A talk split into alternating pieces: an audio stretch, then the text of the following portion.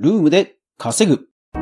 インスタから楽天ルームへ誘導して、インスタグラムを収益化している人も多いと思います。一方で、なかなか楽天ルームへの誘導がうまくいかないと悩んでいる人も多いんではないでしょうか。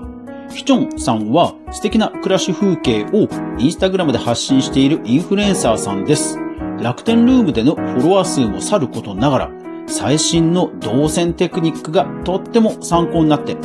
それでは早速学んでいきましょう。おはようございます。クリエイターのかぐわです。いつもご視聴ありがとうございます。それでは今日のお品書き。楽天ルームフォロワー49万人。インスタから楽天ルームへの3つの動線。2023年10月に景標法が改正です。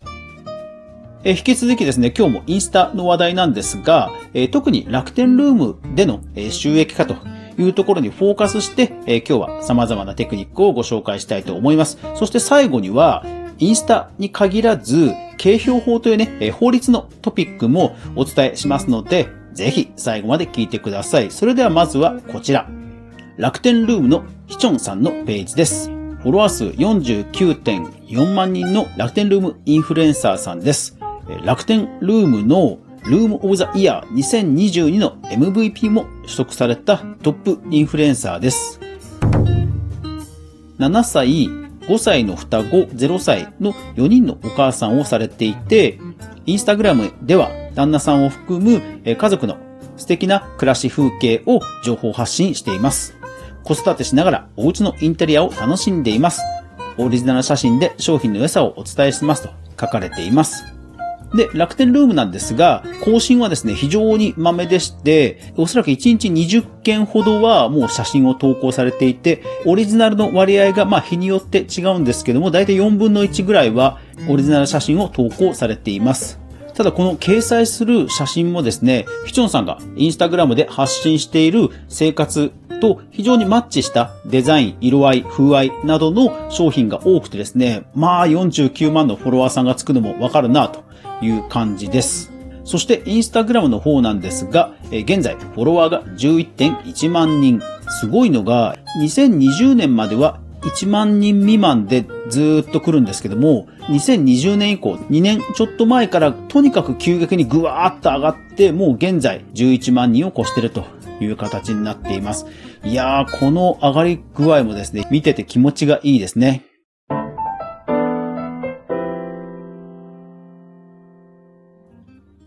そんなヒチョンさんの今日は楽天ルームへの誘導テクニック見ていきたいと思います。まずはプロフィールですね。プロフィールもですね、はっきり楽天ルームと書いて、矢印と書いて、ルーム楽天 COJP ほにゃららという風に分かりやすく書かれています。そして、楽天ルームオブザイヤーという文言も、プロフィール欄にしっかり書かれていて、とにかく楽天ルームで定評のあるおすすめをしているということが伝わってきますよね。次にですね、ストーリーですね。で、ストーリーは、まあ、消えた後アーカイブに残すわけですけども、その残した時のリンクですね。これが非常にお上手なんですよね。えー、例えば、ラッシュガードのアーカイブなんですけども、クーポンを使っての価格は近日中にお知らせします。4月23日発売ですと書いて、指のマークがあって、リンクのマークと。そうなんですよね。なんか具体的に商品名を単に書いて、リンクを貼るんではなくて、しっかりメッセージを添えて書いているんですよね。これだから、あの、いわゆる店頭でのポップのような感じで捉えるといいかと思います。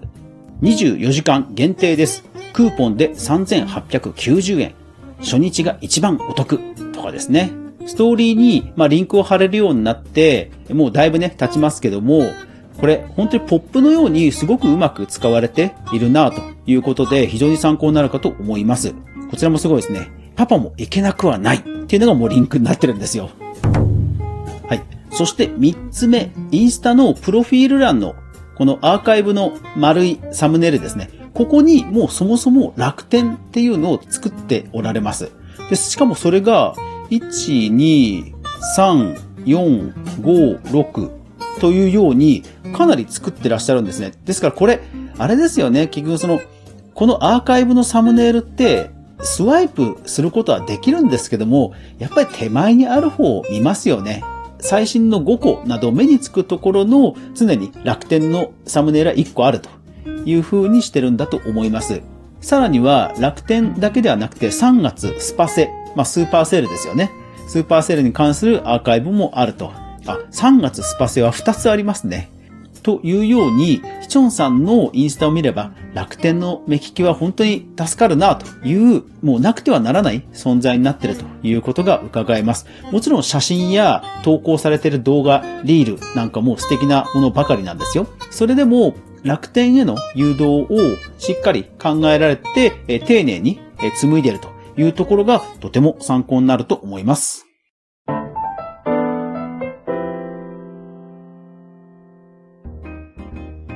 さあ、そんなヒチョンさんの投稿を見てみますと、えー、最新の広告表記のテクニックも含まれています。えー、その背景としては、えー、こういうことがあります。インプレスウォッチ3月28日の記事、ステマ10月から法規制です。はい、そうなんですね。景品表示法という法律が改正され、10月にそれがスタートします。いわゆるステルスマーケティングを規制するものという内容になっています。今までももちろん PR タグなどをつけるといったマナー的なものは存在しましたが、今回はより明確にそういった基準を義務付けるということが特徴です。ですから、ハッシュタグで PR とつけるだけではダメで、それが例えば30個あるうちのハッシュタグの中に埋もれてるとダメなんですね。ですから、ブログなどを書かれてる方でしたら、もう本当にこの記事は広告で書いていますが、よかったら、え、私の記事からリンクで飛んで買ってくださいね、など、もうはっきり堂々と、え、広告であるというふうに書くのがこれからはまあ無難だと思います。ですから実際、え、ヒチョンさんの投稿でも PR のハッシュタグはついてるのはもちろんのことを、最新のインスタの機能であるタイアップ投稿、こちらも使われています。タイアップ投稿というのはインスタの機能を使って、どの企業との広告をしているかということを明示する機能です。投稿の上の方に本当にもう投稿者のサムネイルの近くにもうすぐ出るんですよ。ですからもう明らかに広告だということがわかりますよね。というように広告の表記も非常に参考になりますので、ヒチョンさんのインスタ、本当素敵なアカウントですので、ぜひぜひ皆さん見てみてください。はい。というわけで、アフタートークです。え皆さんは健康管理、どんな感じでされてますでしょうか？私はですね、まあ、不定期に、だいたいまあ2週間に1回ぐらい、筋肉量というのを測るようにしています。体組成計という体重計のちょっとグレードアップ版みたいなものに乗っかって、で、それでアプリと連動させて、筋肉の量を測るんですね。あの、やっぱり筋肉が減ってくるとですね、どうしてもこう、腰痛になりやすかったりですとか、ただ、筋肉量って、ほら、あの、年に1回の健康診断ではわからないですよね。ですので、あえて、まあ私はやるようにしています。で、先日の入院で案の定筋肉が減りました。ただ、退院をしてから体力が回復したあたりから、まあ、激しい運動はできないながらも、ちょっとした筋トレみたいなものはするようにはしていました。そして先日、え、筋肉量を測ったらですね、え、無事入院前のぐらいには一応戻りましたんで、ちょっとほっとしています。そして先日、先生とのカウンセリングをしてきて、普段運動も問題ないというお墨付きもらいましたんで、ようやくまたプールでのウォーキングをようやくまた復活させようかなというふうに思っています。なんかね、水辺に行くとね、癒されるんで、単純にそれだけでもね、なんか気晴らしになるんでいいんですよね。まだまだ稼がなくてはいけませんので、えー、皆さんお互い頑張っていきましょう一時ソースをちゃんと確認するメディア、クリエイターエコノミーニュースではかぐわが毎日、クリエイターエコノミーに関するニュースをブックマークしていく中で、心揺さぶられたものをお届けしています。毎日の収録配信と週に1回の無料のニュースレター、そして不定期のボーナストラック、3つの媒体で情報発信していますので、ぜひフォロー、登録、よろしくお願いします。先日、久しぶりに行ったコーヒー屋さんで、そのお店のブレンドを買ったところ、非常に美味しくて、大変気に入って嬉しく飲んでいます。いやー、美味しいコーヒーが見つかると本当に嬉しい。というわけで、連休ですね。素敵な連休をお過ごしください。いってらっしゃい